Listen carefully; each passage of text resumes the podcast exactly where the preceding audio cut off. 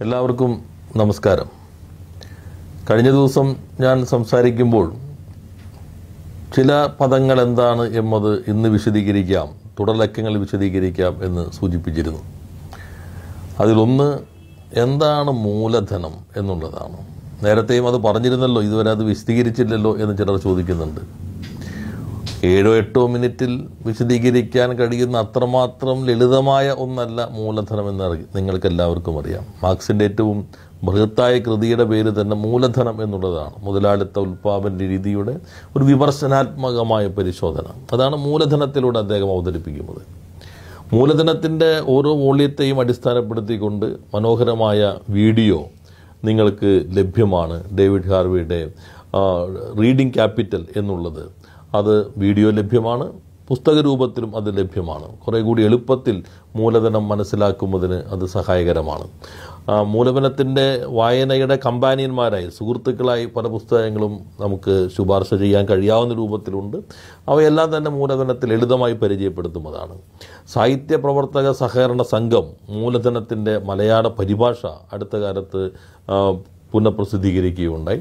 മലയാളത്തിൽ നേരത്തെ തന്നെ കുറ്റിപ്പുടിയുടെയൊക്കെ നേതൃത്വത്തിൽ വലിയ ഒരു ഉപദേശക സമിതി പരിശോധിച്ചുകൊണ്ടുള്ള മലയാള പരിഭാഷയും നേരത്തെ ലഭ്യമായിരുന്നു. ഇപ്പോൾ സാഹിത്യ പ്രവർത്തക സഹകരണ സംഘം എല്ലാ വോള്യങ്ങളും മലയാളത്തിൽ പ്രസിദ്ധീകരിച്ചിട്ടുണ്ട്. അത് വിപണിയിൽ ലഭ്യമാണ്.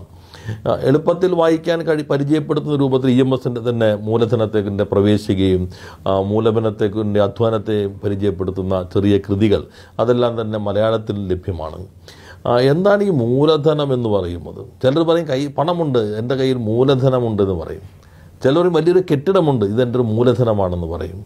എല്ലാ കെട്ടിടങ്ങളും മൂലധനമാണോ? എല്ലാ പണവും മൂലധനമാണോ?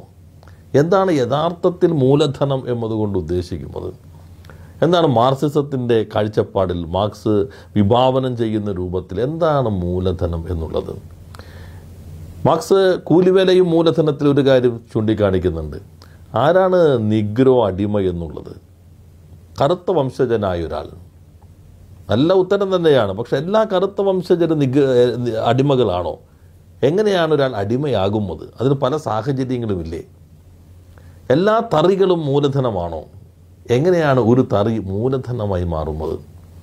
ഇതാണ് ആ കൂലിവേലയും മൂലധനത്തിന് ചെറിയ കൃതിയിൽ മാർക്സ് ചോദിക്കും ഒരു ചോദ്യം. ഒരു തയ്യൽ മെഷീൻ കാണുന്നു. ഇത് മൂലധനമാണോ? അല്ല അത് തയ്ക്കാനൊരു മെഷീൻ മാത്രമാണ്. എന്നാൽ എപ്പോൾ നിങ്ങൾ ആ തയ്യൽ മെഷീൻ വെച്ചുകൊണ്ട് ഒരാളെ കൂലിക്ക് നിർത്തി തയ്ച്ച് അതിൽ നിന്ന് നിങ്ങൾ അധികമായി കിട്ടുന്ന മൂല്യത്തെ കവർന്നെടുക്കുന്നോ അപ്പോൾ ആ തയ്യൽ മെഷീൻ ഒരു മൂലധനമായി മാറുന്നു. അതാണ് ഏറ്റവും ലളിതമായ നിർവചനങ്ങളിലൊന്ന്. ഒരാളുടെ കയ്യിലൊരു അമ്പതിനായിരം രൂപയുണ്ടെന്ന് കരുതുക. ഇയാൾ അമ്പതിനായിരം രൂപയ്ക്ക് വലിയൊരു ആധുനിക തയ്യൽ മെഷീൻ വാങ്ങിച്ചു. അയാൾ വീട്ടിലിടുകയാണ്. അയാളോ അയാളുടെ ഭാര്യയോ മക്കളോ ആരെങ്കിലും പല തുന്നൽ പണികൾക്ക് വേണ്ടി മെഷീൻ ഉപയോഗിക്കുന്നു. അമ്പതിനായിരം രൂപയുടെ മെഷീനാണ്. എന്റെ കയ്യിലൊരു മൂലധനമുണ്ടെന്ന് പറയാൻ കഴിയുമോ? ഞാൻ മുതലാളിത്തത്തെ നിർവചിച്ച ഘട്ടത്തിൽ ചരക്കിനെ ലളിതമായി പരിചയപ്പെടുത്താൻ പറയുകയുണ്ടായി.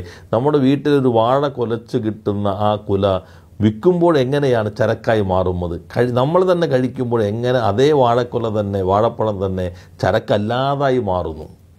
ഈ വലിയ ഒരു ആധുനിക സൗകര്യമുള്ള തയ്യൽ മെഷീൻ വീട്ടിലിട്ട് നമ്മൾ തന്നെ ഉപയോഗിക്കുകയാണെങ്കിൽ അത് മൂലധനമല്ല.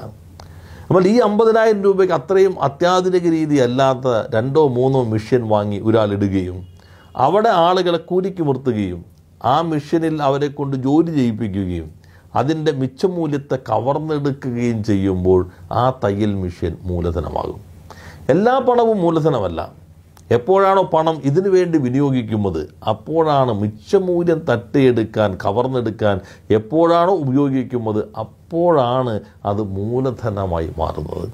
അതാണ് മാർക്സ് വളരെ വിശദമായി തന്നെ ഈ പുസ്തകത്തിൽ അവതരിപ്പിക്കാൻ ശ്രമിക്കുന്ന ഒരു ഭാഗം എന്നുള്ളത്. അങ്ങനെയാണ് മൂലധനം. അപ്പോൾ ഞാനൊരു പദം ഉപയോഗിച്ചു മിച്ച മൂല്യം എന്നുള്ളത്. അത് രണ്ടോ മൂന്നോ പ്രഭാഷണങ്ങളിലൂടെ വേണമെങ്കിൽ പരിചയപ്പെടുത്തേണ്ടതാണ്. അത്രയും സമയം നമുക്ക് അനുവദിക്കുന്നില്ല. മിച്ച മൂല്യം അധികം ഉൽപ്പാദിപ്പിക്കുന്ന മൂല്യമാണ്.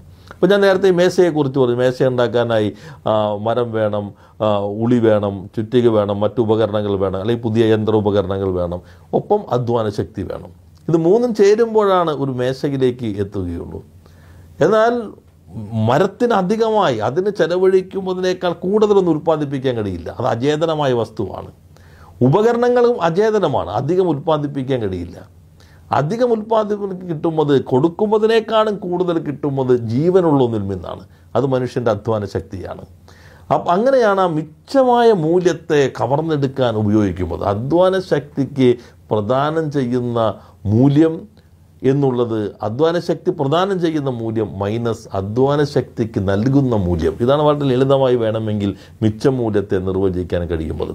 ചിലപ്പോൾ പെട്ടെന്ന് പിടികിട്ടിയെന്ന് വരില്ല. ഒരാൾക്ക് കൊടുക്കുന്ന കൂലിയാണ് അധ്വാന ശക്തിയുടെ മൂല്യം എന്നുള്ളത്. ഞാൻ കഴിഞ്ഞതിൽ പറഞ്ഞിരുന്നു ആഡം സ്മിത്തിന്റെ അധ്വാന മൂല്യ സിദ്ധാന്തം. ഏതൊരു ചരക്കിന്റെയും മൂല്യം നിർണയിക്കുന്നത് അതിലടങ്ങിയ സാമൂഹ്യമായ അധ്വാനമാണ്. ഞാൻ കഴിഞ്ഞ തവണ സാമൂഹ്യമായ എന്ന വാക്ക് ഉപയോഗിച്ചും എനിക്ക് സംശയമുണ്ട്. സാമൂഹ്യമായ അധ്വാനം എന്നതാണ് കുറേ കൂടി ശരി. കാരണം ഒരാൾ കുറേ സമയം ജോലിക്ക് വേണ്ടി എടുത്താൽ അത് അതിന്റെ വിലയെന്ന് മൂല്യത്തെ നിർണയിക്കാൻ കഴിയും ഒരാൾ കുറച്ച് വളരെ വേഗത്തിൽ ചെയ്യുന്നു. അപ്പോൾ സാമൂഹ്യമായി പൊതുവെ വരുന്ന ശരാശരി വരുന്ന അധ്വാനമാണ് അതിന്റെ മൂല്യം നിർണയിക്കുന്നത്. അതേപോലെ അധ്വാന ശക്തിക്കും ഒരു മൂല്യമുണ്ട്.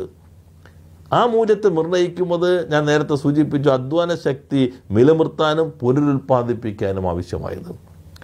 കഴിഞ്ഞതിൽ ഞാൻ പ്രതിപാദിച്ച ഡോക്ടർ എം പി പരമേശ്വരനും തോമസ് ഐസക്കും ചേർന്ന് എഴുതിയ അർത്ഥശാസ്ത്രം ഒരു ഹരിശ്രീയിൽ ആലപ്പുഴയിലെ കയർ തൊഴിലാളികളെ കൂലി നിശ്ചയിക്കുന്ന മാത്തൻ തരകൻ കമ്മീഷൻ റിപ്പോർട്ടിനെ കുറിച്ച് പറയുന്നുണ്ട്.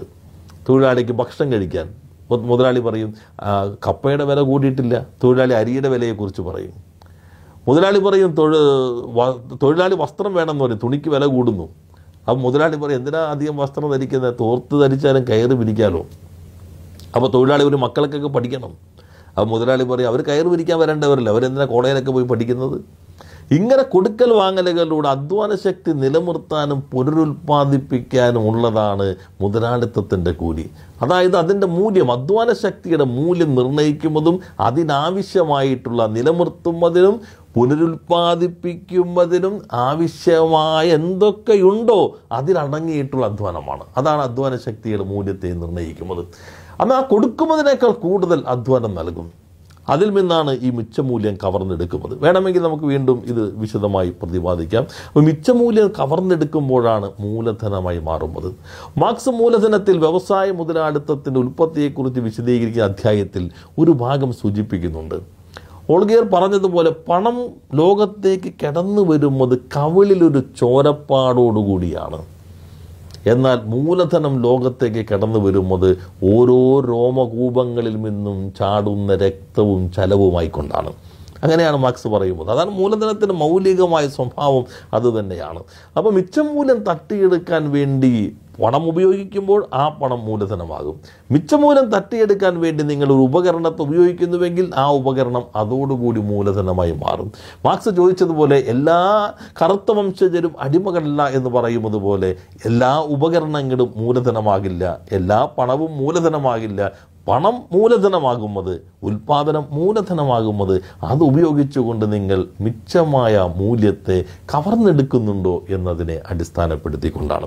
വളരെ ലളിതമായി ചുരുക്കി മൂലധനത്തെ ഇങ്ങനെ നമുക്ക് നിർവചിക്കാം. അതിന്റെ പുതിയ പരിണാമങ്ങൾ എന്തൊക്കെയാണ്? ധനമൂലധനം എന്താണ്? ഇന്നത്തെ കാലത്തെ ധനമൂലധനത്തിന്റെ സവിശേഷത എന്താണ് എന്നത് നമുക്ക് അടുത്ത ദിവസം ഒന്നുകൂടി വിശദമായി ചർച്ച ചെയ്യാം. ഇതേവരെ നടത്തിയിട്ടുള്ള പ്രഭാഷണങ്ങൾ അത് പോഡ്കാസ്റ്റിങ്ങിൽ വേണമെന്ന് പലരും ആവശ്യപ്പെട്ടിരുന്നു. അതിപ്പോൾ ലഭ്യമാണ്. അത് ഫേസ്ബുക്കിലെ പോസ്റ്റിൽ അതിന്റെ വിശദാംശങ്ങൾ സൂചിപ്പിക്കുന്നുണ്ട്. വീഡിയോക്കപ്പുറത്തേക്ക് യാത്രകളിൽ കേൾക്കുന്നവർക്ക് സഹായകരമാകണം എന്ന അഭിപ്രായത്തെ പരിഗണിച്ചുകൊണ്ടാണ് അക്കാര്യം നിർവഹിച്ചിട്ടുള്ളത്. എല്ലാവർക്കും നന്ദി. നമസ്കാരം.